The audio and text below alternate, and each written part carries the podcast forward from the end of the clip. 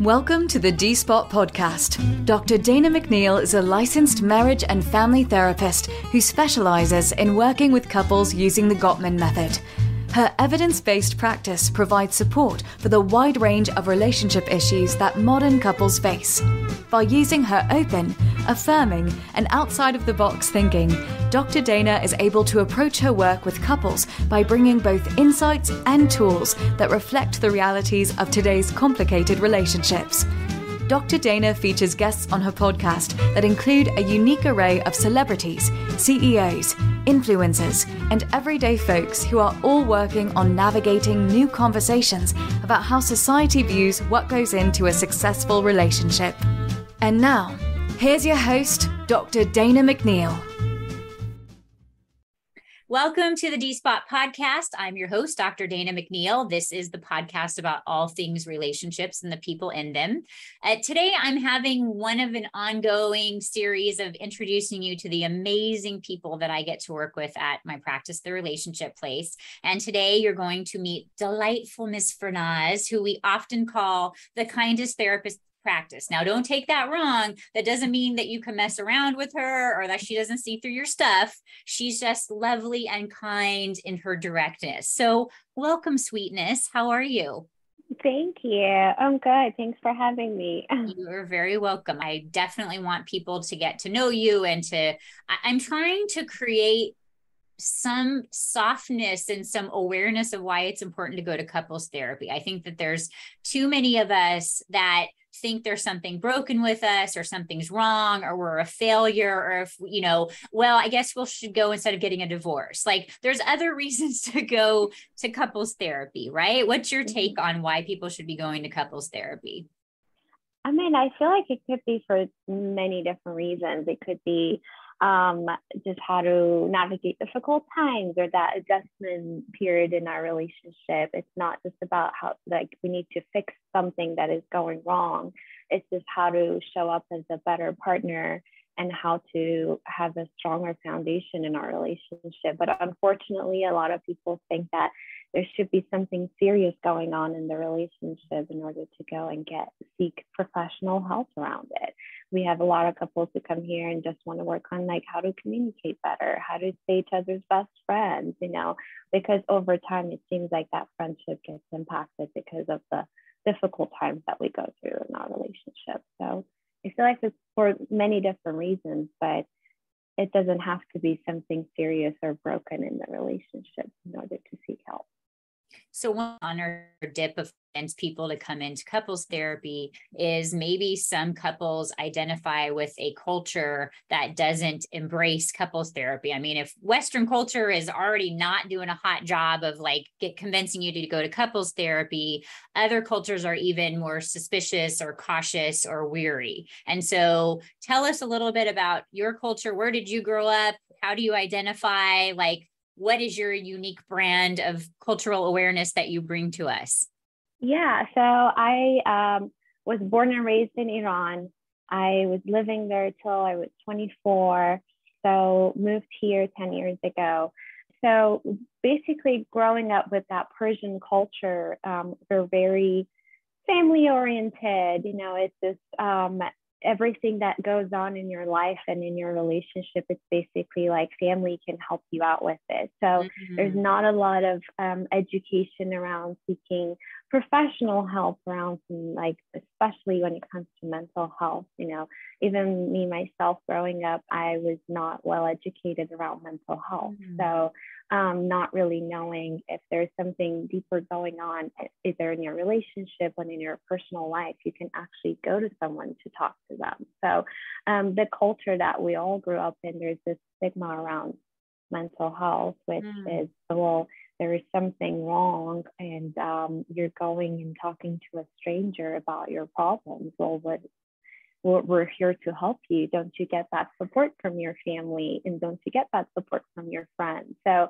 it's still, even to this day, I feel like a lot of people coming from this cultural background, there's still some stigma around mental health. So would there even be like a layer of you're disrespecting a family member by not going to them and going to seek the support from a stranger? Is that like a slap in the face?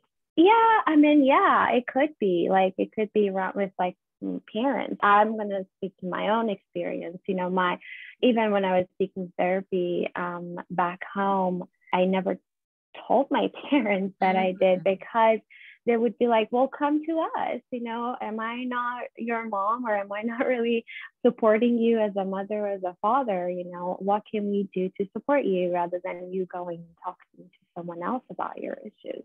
So, yes, you're somehow disrespecting family members or friends mm-hmm. that are there to support you. So that's that's pretty much the mentality around it is Iran so educating? Is Iran considered more of a collectivist society where we also are more worried about the group than we are the individual? Like, is that also part of that issue that yeah. like why are you worried so bad about how it feels for you? How's it impacting everybody? Yes, yes, it is pretty much like that. And um it's unfortunately it's just like, well, we're as a group, it's just just show up as a happy okay person you know and it's okay if you have your individual problems well it's usually putting that like facade and pretend as if nothing is really going on. So Okay. So I'm not yeah. imagining then that that encourages me as an individual to ask for my needs or do is that even like, what do you mean your needs? We're all happy. We have enough food to eat. We're alive. What more do you want? If it's not for the greater good, then you shouldn't be pursuing that. Yeah. Mm-hmm.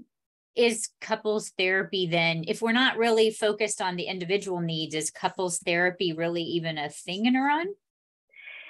Surprisingly, it is. Okay. um, it's, All right. Uh, you know, uh, it's not basically like couples therapy. So, yeah, it, it's like counseling for marriage and premarital counseling, surprisingly, is a little common. So, yeah, because again, going back to like that family unit and going back to like, okay, we're, we're talking about this because we want to know as a couple or as a family, how can we be better or um, however it's not that like openly spoken about because if you say that we're going to couples therapy people would assume that there is something serious going on in your relationship. Wow. oh maybe someone is having an affair or maybe oh my god what's going on? Or maybe they're getting a divorce so it's just it's still not openly spoken about but i remember even growing up hearing like marriage counseling was a thing not really mm-hmm. individual therapy. Ah, um, interesting. Okay. Yeah. Well, that mm-hmm. makes sense. I mean, if I'm from a society that, you know, values the many needs versus the individual needs, and I'm combining two families, and there's going to be conflict about the family values or maybe our religions don't match or we don't view the world the same way or there's you know one of you doesn't make as much money and so we're like how are we going to help all of you like that would give you more permission to go to relationship therapy because you need to service all of the members of all of the relationships that are going to be impacted? Exactly. Okay. Yeah. Okay. So mm-hmm. that you can backdoor it that way a little bit. so yeah. how did not growing up with it around you as something that was valued or encouraged or something that was part of like your lived experience how did you end up becoming a therapist that's a great question because I never, I always had this um, drive to help others, other people. You know, I always wanted to be in a field to help others, or at least be some sort of a support or some sort of like a um, advocate for my community at least. And so when I first moved here, I never even thought about like becoming a therapist because I I did not have a lot of knowledge around like mm. therapy and like what do therapists even do. So I first surprisingly was in the computer uh, computer science field, and I was, did not know that about you. Okay, okay, yeah, because well, I mean, in Iran, growing up, you either have to be an engineer, either a lawyer, or a doctor.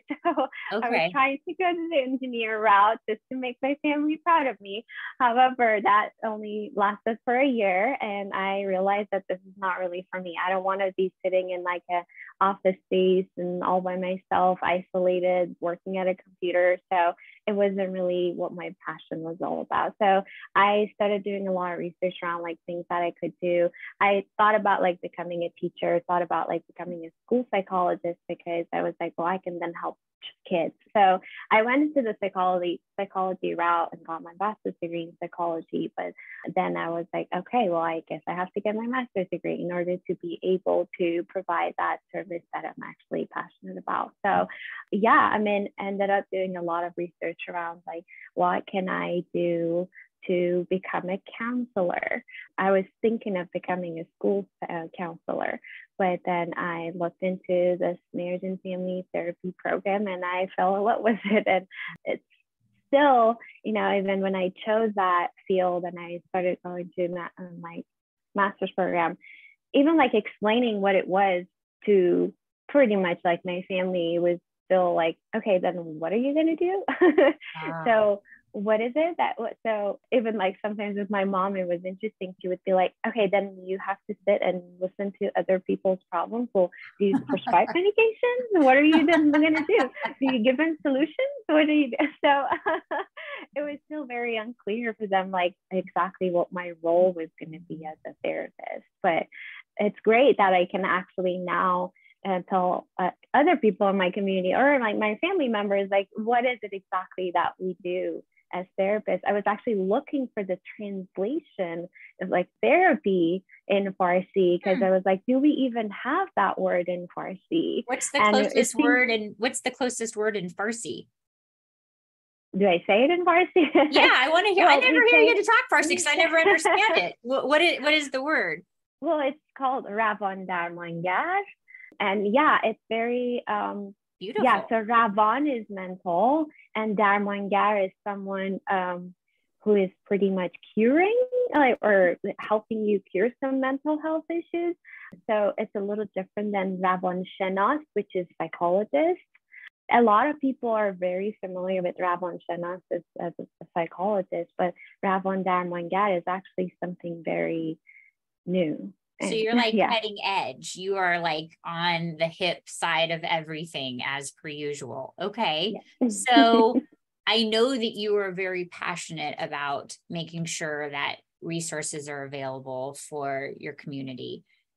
If it's still new, right, and there's still some skepticism about it, what is the skepticism like stem from? Because if you're now like living in western culture right i'm assuming that you know clients that are here now have lived here for a bit of time or will live here mm-hmm. for a bit of time and are they is there a sense that this isn't something that you they want to integrate because of a fear that is staying with them from where they used to live? Like tell me more about that. What are the stigmas for you?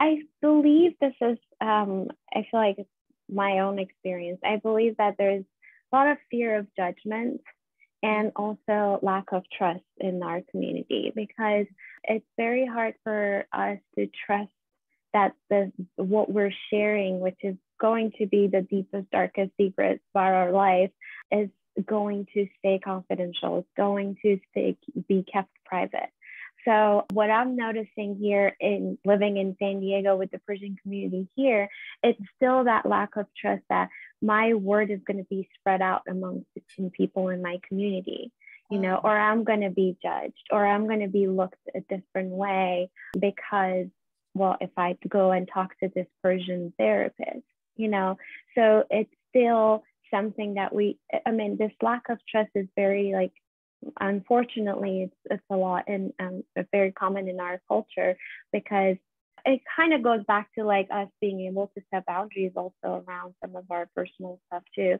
It's like how to respect each other's boundaries and not really invade each other's privacy. So that it's still, I feel like even in counseling and therapy, that's something that I'm noticing, even in like Western culture, but amongst Persian community, we're still not really open to talk to a Persian person or Iranian person about our problems because we're afraid that it's going to be spread out.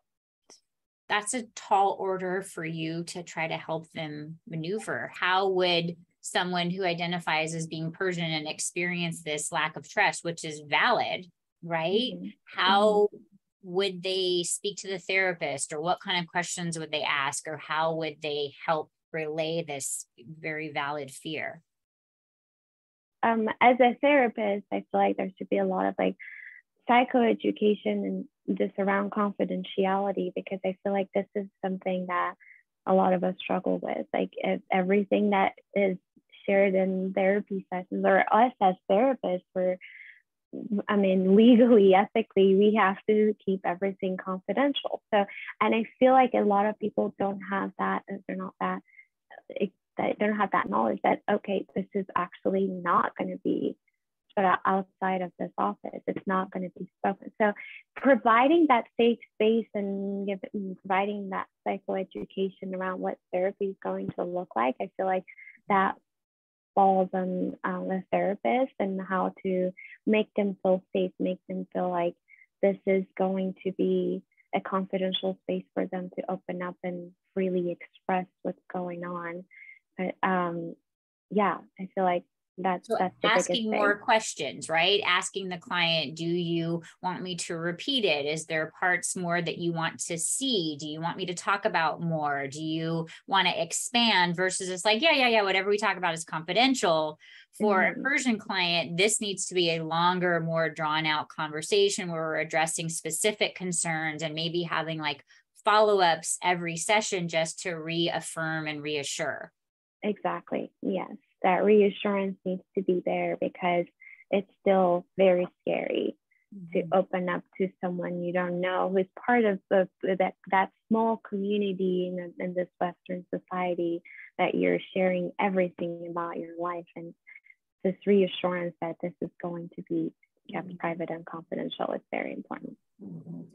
I imagine specifically if there's something going on just like with every relationship if there's domestic violence happening that's even more fearful. All of our clients regardless of what mm-hmm. you know community you identify with there's also this fear that i'm definitely not going to open up about something that could get me in trouble or seems like a legal issue. So can you talk a little bit about what our requirements are as therapists when we find out about legal things for our clients?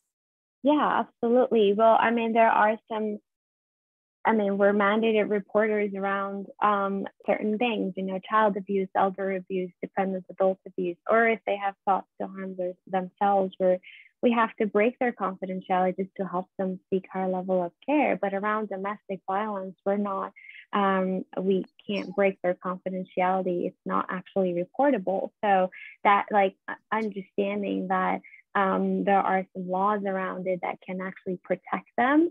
Uh, it could actually be something that gives them that peace of mind that I can come to therapy and talk about this thing that this very scary thing that is happening in our relationship and we're not going to get in trouble legally, especially for immigrants who are living here that they're worried about the legal aspects of mm-hmm. their immigration too. You know, it's just very scary for them to even talk about that like physical violence or something that is uh, happening in their relationship so just understanding the laws understanding well as therapists we're mandated to report and what we're not mandated to report it's just like i feel like with every client we have this conversation around like okay these are the requirements this is this is what confidentiality looks like and um, these are the parts that are going to be kept confidential. So, but specifically, I'm talking about my own community, Persian community. I feel like we have to dedicate even more time talking about it and um, educating our clients around that.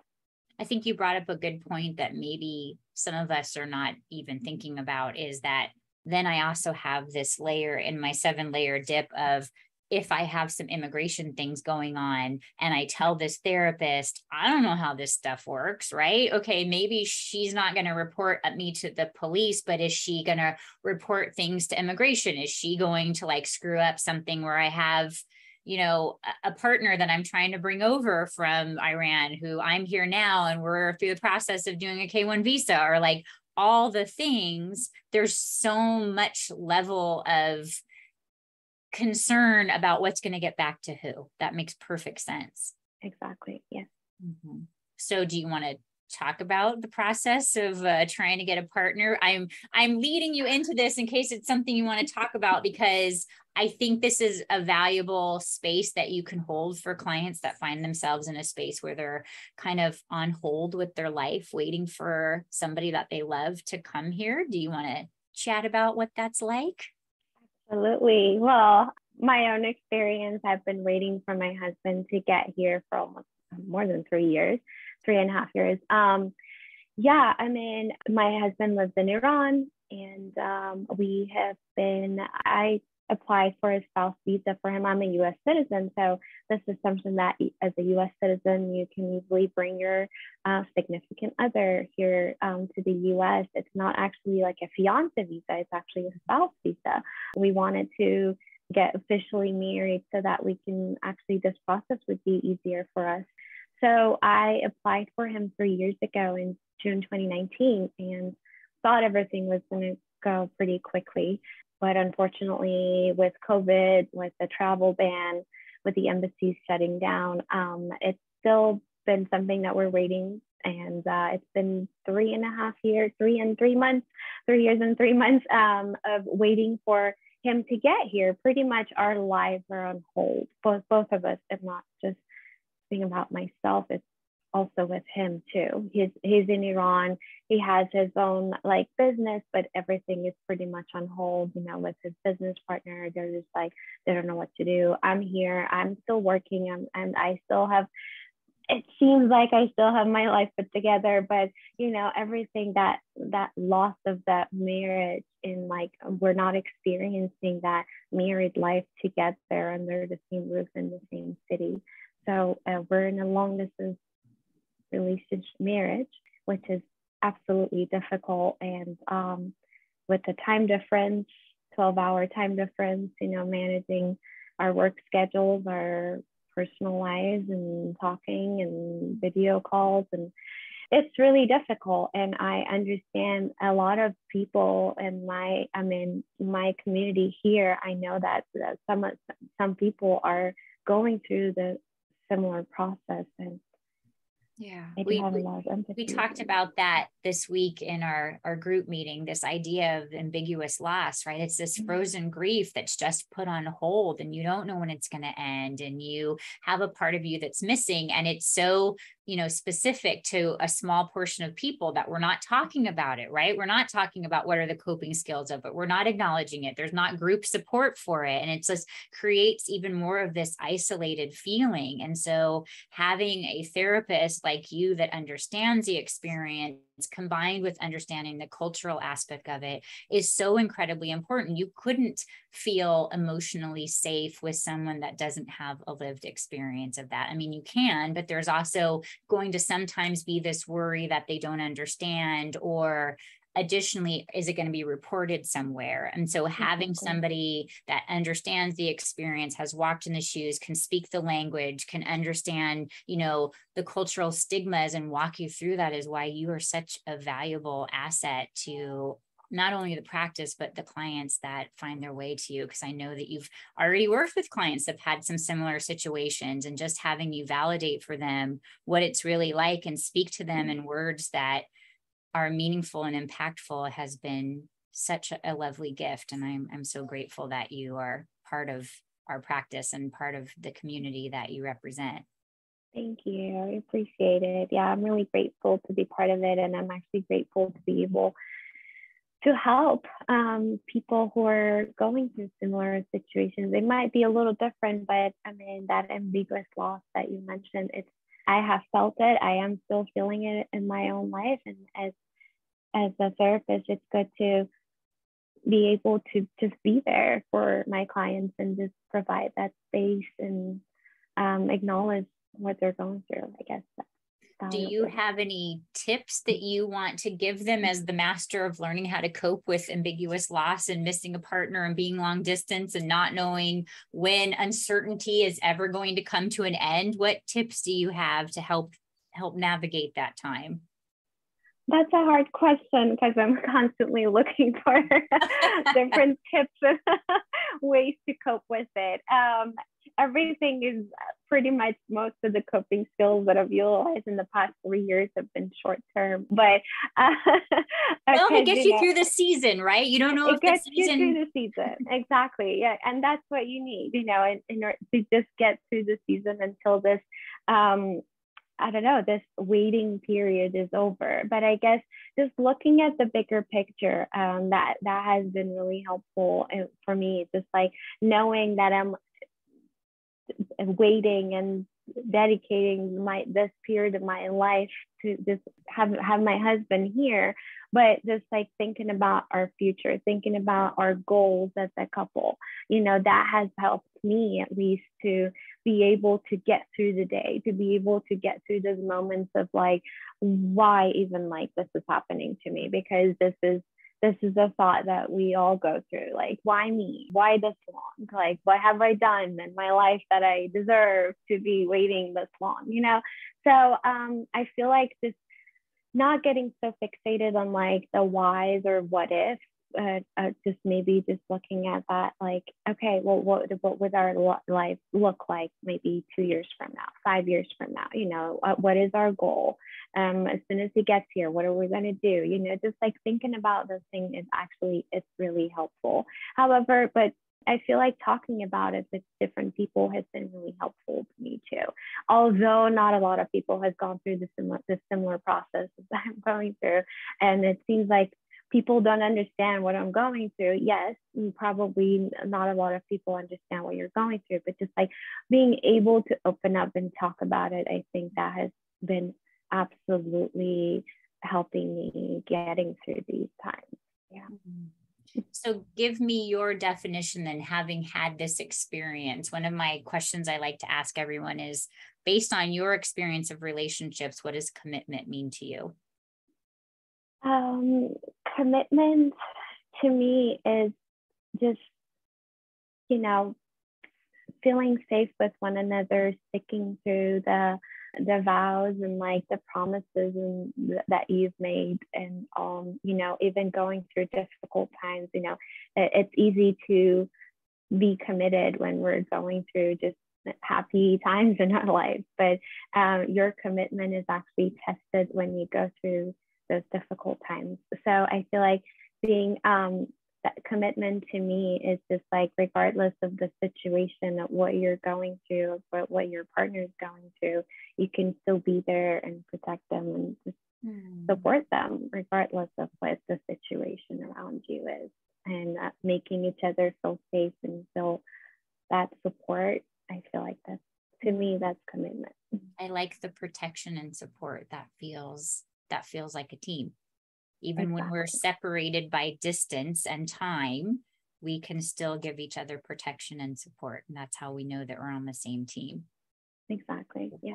All right. So if anybody's listening to this who is in the Persian culture, give them a message. You can even say it in Farsi if it's better, because I know sometimes you tell me I have to like think it in Farsi and then interpret it in English. So go. What's the message? What do you want to do to get them in the door?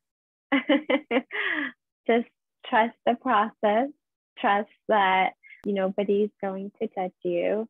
Uh, your information, your privacy is going to be kept private and confidential. And if you need to seek help, professional help, I think it's better to get it from someone who understands the background and the culture that you're coming from and who can relate to the struggles and the things that you're going through. I think just being able to trust that is the face the, the most important step that you can take. yeah, I agree. So thank you. I am again mm-hmm. always feel like we're so lucky to have you um, around the practice. You're just such a bright light and you always mm. have a smile on your face. Nobody would ever know that you're struggling with anything, which is very professional of you. you are a real person. Therapists are real people. And so getting the opportunity to show clients that, yeah, we can relate to what you're going through and not having a friend or family member means that you don't have to have somebody that's filtering their expectations or hopes about how you'll conduct yourself, that it's a safe place and we can talk about what's important to you. Right? Exactly. Yes. All right, Lev. Thank, thank you. you. so much for time. I appreciate you. I appreciate you for having me. Thank you so much. Talk to you later. Bye. Talk to you. Bye. This has been the D Spot Podcast with Dr. Dana McNeil. To learn more about Dr. Dana's practice, simply visit us at www.danamcneil.com.